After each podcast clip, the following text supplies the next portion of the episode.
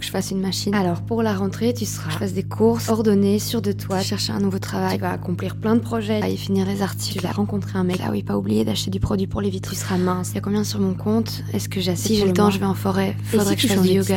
Ah, je dois vérifier si mon mail s'est envoyé. Faudrait que je sois créative. Putain, on est lundi.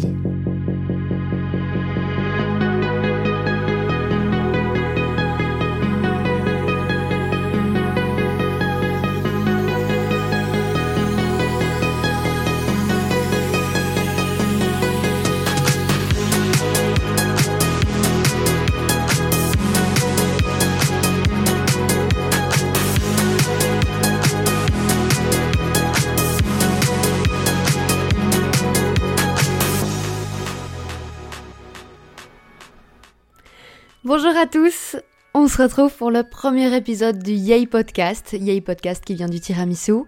Ce seront quatre lundis de rentrée de septembre euh, ensemble, à vous accompagner pendant 15 minutes, le temps de votre trajet, le temps de votre réveil, le temps de ce que vous voulez faire. On va aujourd'hui rencontrer Elena, Elena Lefebvre de Needle Store, Needle Store qui est un petit projet fait main de broderie. Et alors, on va aussi parler des to-do list, parce que la rentrée, c'est aussi ça, c'est faire des to-do list de temps en temps, des listes d'obligations, des injonctions, et c'est peut-être ça aussi les petites voix qui sonnent en vous, euh, que vous avez pu entendre euh, dans l'introduction. Des petites voix euh, qui foutent quand même pas mal la pression, et c'est ce qu'on va essayer un peu de déconstruire ensemble. Et quand j'ai pensé à Elena et son projet de, de broderie, j'ai tout de suite pensé au film Casse-tête chinois de Cédric Clapiche. Vous allez écouter un extrait maintenant. Par exemple, Schopenhauer, lui, il dit que La vie est comme une broderie. On passe la première partie de sa vie sur cette partie-là, du côté joli de la broderie. Mais on passe la deuxième partie de sa vie de l'autre côté.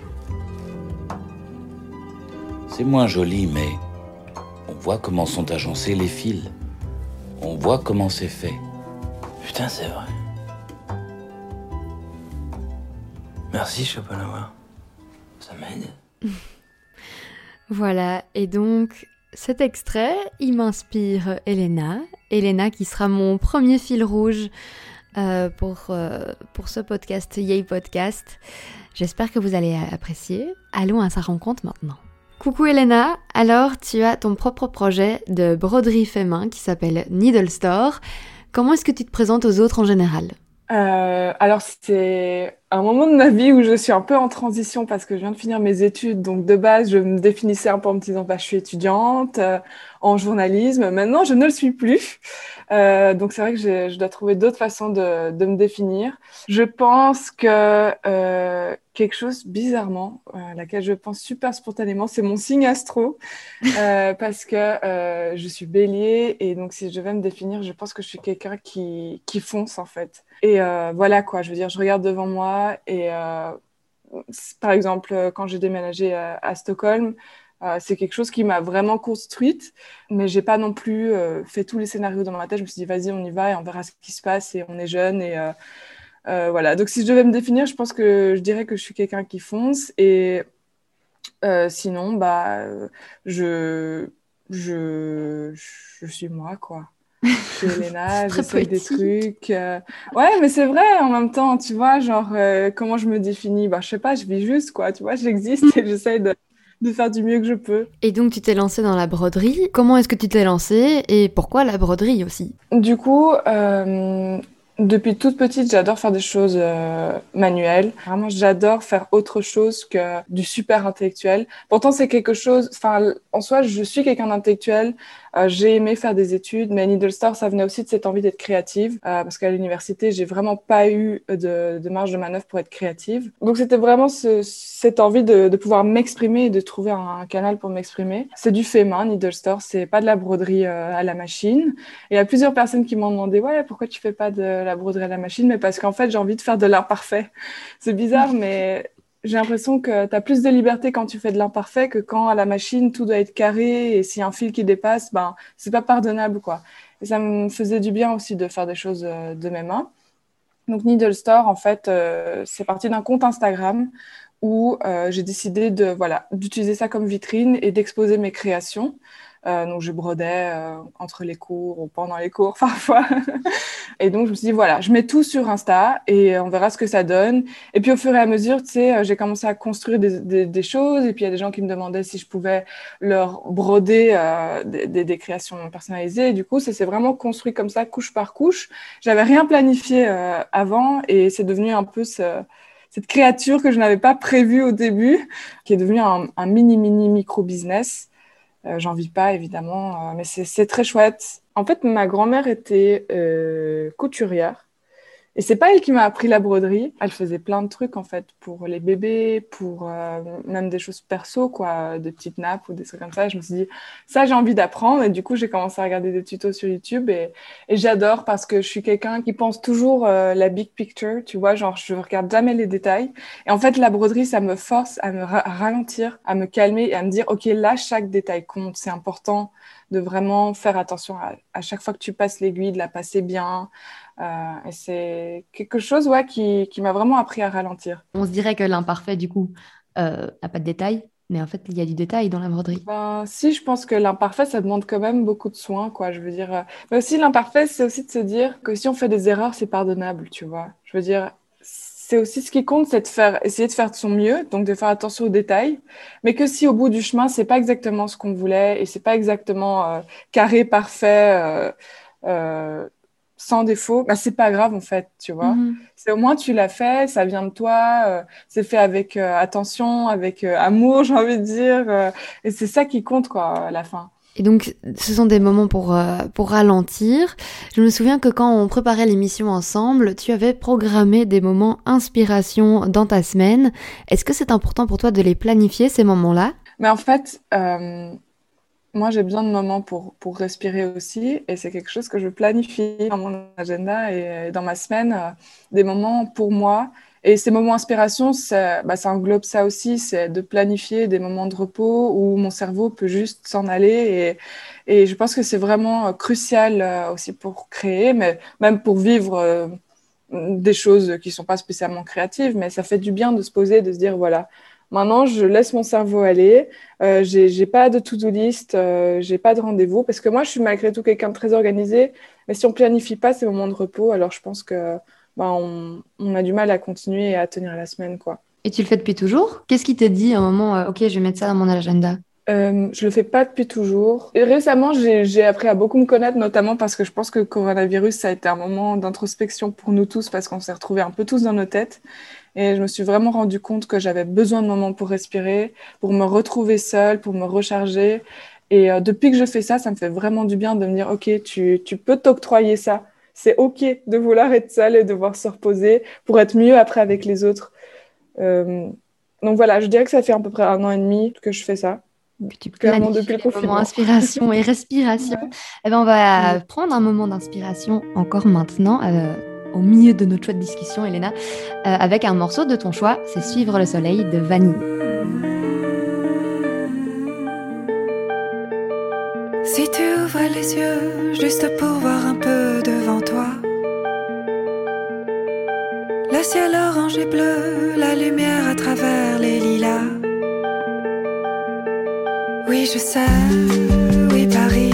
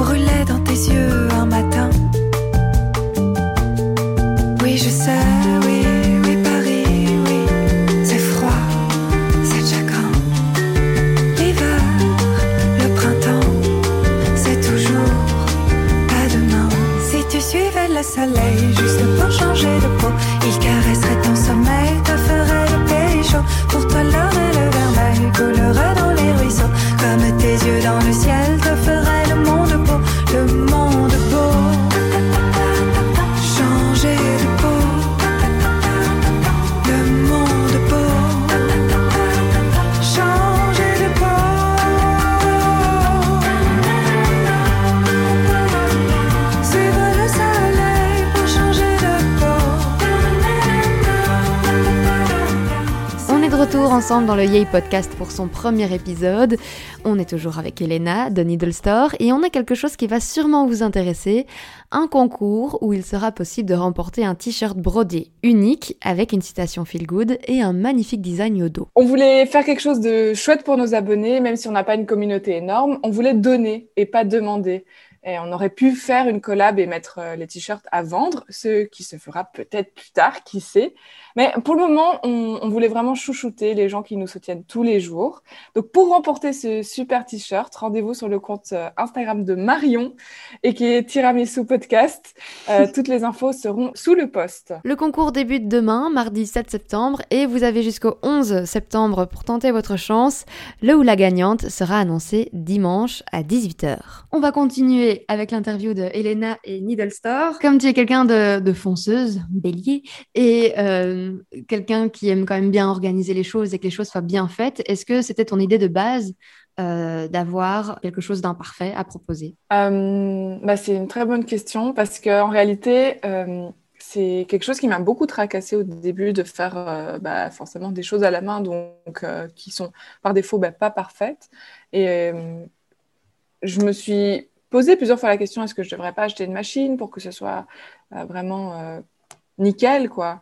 Et en fait euh, en parlant avec quelqu'un de mon entourage on m'a dit mais non c'est ça que les gens recherchent. C'est le fait main en fait. C'est l'imparfait mais c'est aussi l'authentique. Je pense qu'en fait c'est aussi très central dans ma vie l'authenticité. Et au final, ça s'est reflété dans mon travail sans que je m'en rende compte, même par les choix de matériel que, que j'ai fait. donc, pour répondre à ta question, non, c'était pas planifié, mais au final, c'est quelque chose qui me correspond plus. Euh, donc, je suis contente de, de faire à la main plutôt qu'à la machine et de faire de l'imparfait. la beauté de l'imparfait. Est-ce que ça a été simple pour toi de te lancer? Alors, je dirais que pas spécialement. Ça n'a pas été spécialement simple. Euh, j'ai réfléchi longtemps à ce projet. J'ai toujours été dans des projets, mais là, c'était vraiment mon premier projet, projet perso. Euh, donc j'avais l'impression d'avoir beaucoup de responsabilités. Et puis aussi, c'est quand tu fais quelque chose de créatif, c'est très dur de t'exposer, je trouve, de dire voilà, c'est ce que j'ai fait avec mes petites mains. Et si ça se trouve, il y a que toi qui trouves ça chouette. Et, et encore, parfois, tu doutes de ce que tu fais. Franchement, tu dis bon, c'est pas génial. Et puis finalement, tout ça c'est naturellement. Un jour, je me suis dit vas-y, c'est le, le corona, euh, j'ai rien d'autre à faire, je vais essayer. Et, euh, et je regrette pas parce que maintenant, c'est vraiment mon bébé, quoi. Mmh. Genre, euh... Et qu'est-ce que tu aimerais inspirer chez les autres? Je pense que ce que je souhaite inspirer, c'est le lâcher prise. Et c'est quelque chose qui n'est pas toujours facile. Surtout sur Instagram, parce que Instagram, c'est carrément le règne de l'image et le règne de l'algorithme, et il faut poster ça pour avoir plus de likes, etc. Même pour moi, ça a été difficile de poster mes créations et puis de voir qu'en fait, ben, tu as 12 likes. Voilà, c'est comme ça. Mmh. Mais depuis que je commence à lâcher prise, euh, je suis beaucoup plus créative et ce que j'ai envie de dire, c'est genre, bah, amusez-vous, quoi. Faites ce qui vous plaît, puis vous verrez bien. Et, euh, et souvent, c'est ce qui crée les plus belles surprises. Donc euh, voilà, ce que j'ai envie d'inspirer, c'est vraiment amusez-vous, la vie est belle. Essayez tout ce que vous avez envie d'essayer, même si c'est deux semaines, deux jours, six mois, et puis qui sait quoi de nouvelles aventures qui commencent. À fond. Et on est complètement d'accord avec ça. Merci beaucoup, Elena, d'avoir été avec nous pour euh, ce premier épisode du Yay Podcast. On peut bien sûr te retrouver sur euh, ton compte Instagram qui est needle underscore store ou alors ton superbe site internet, le 3 www.needlestore.be. Les to-do list, euh, les résolutions pour la rentrée, les listes euh, qui s'allongent sur les papiers, sur les cahiers, sur vos téléphones, peu importe où vous les écrivez au final. Euh, ben les to-do list, elles sont souvent synonymes de stress et je trouvais que c'était important de vous en parler parce qu'il y a quelques trucs et astuces qu'on peut, qu'on peut facilement mettre en place pour nous alléger la tête. Parce que oui, bon, les to-do list, c'est quand même pratique parce que ça nous vide la tête et ça nous aide même à mémoriser les petites tâches à faire pour la journée. Mais on arrive rarement au bout de toutes les choses qu'on écrit dessus. Du coup, voici quelques trucs et astuces proposés par des psychologues du travail dans un article que j'ai été pioché dans le Flow Magazine. Et la première, c'est de noter tout ce que vous avez à faire et de les classer en fonction de leur degré d'importance. Et grâce à ça, votre cerveau va être forcé de savoir ce qui est de l'ordre du devoir et du vouloir. Et donc, du coup, ça va vous vraiment vous alléger l'esprit euh, tout autant. La deuxième astuce, c'est de créer un grand panneau sur lequel vous allez dessiner trois colonnes. La première que vous allez appeler à faire, l'autre en cours et l'autre terminé. Prendre plein de post-it sur lesquels vous allez inscrire euh, toutes les tâches à faire euh, pour la journée et vous allez les coller dans les cases adéquates et vous allez pouvoir les déplacer et vous aurez du coup ce sentiment que bah, les choses avancent. Et pour l'anecdote, c'est l'industriel Toyota qui avait adopté cette méthode dans les années 40. Et la troisième, et c'est sûrement la plus essentielle, c'est de ne pas dépasser trois tâches à faire. Parce que du coup, il y a beaucoup plus de chances que ces trois tâches soient complètement finies et donc votre impression de productivité sera beaucoup plus grande et satisfaisante que si vous aviez une liste à rallonge qui ne finit jamais. Et aussi, je vais conclure euh, ce podcast là-dessus et ça va rejoindre ce que Elena disait dans son interview. Il est super important, en tout cas si vous êtes fan euh, des to-do list ou de l'organisation en général, de noter des moments de pause, des moments entre amis, des moments qui vous font plaisir, des moments euh, inspiration comme Elena le proposait. Et la psychologue Barbara Fredrickson, elle, elle va dire qu'on passe beaucoup trop de temps à lister des choses ennuyeuses que des trucs positifs. Et comme le positif entraîne le positif, bah, ça ferait du bien de lister au moins une chose positive qui nous fait du bien dans sa liste. Donc voilà, trois choses. Une qui nous fait plaisir, et les journées seront beaucoup plus belles, on aurait beaucoup moins le Sunday blues ou les journées blues, euh, parce que voilà, on a la flemme d'affronter la, la, semaine qui arrive où euh, tout nous paraît impossible et des montagnes à surmonter. Rien n'est jamais insurmontable, tout a toujours une solution, et donc comme tout a toujours une solution, eh ben il n'y a pas de problème. On termine là-dessus, j'espère que ça vous a plu, n'hésitez pas à me dire ce que vous en avez pensé, comme ça je m'améliore pour le prochain, le prochain qui sera la semaine prochaine, lundi, à partir de 6h sur toutes vos plateformes préférées. Salut salut, merci beaucoup et bonne semaine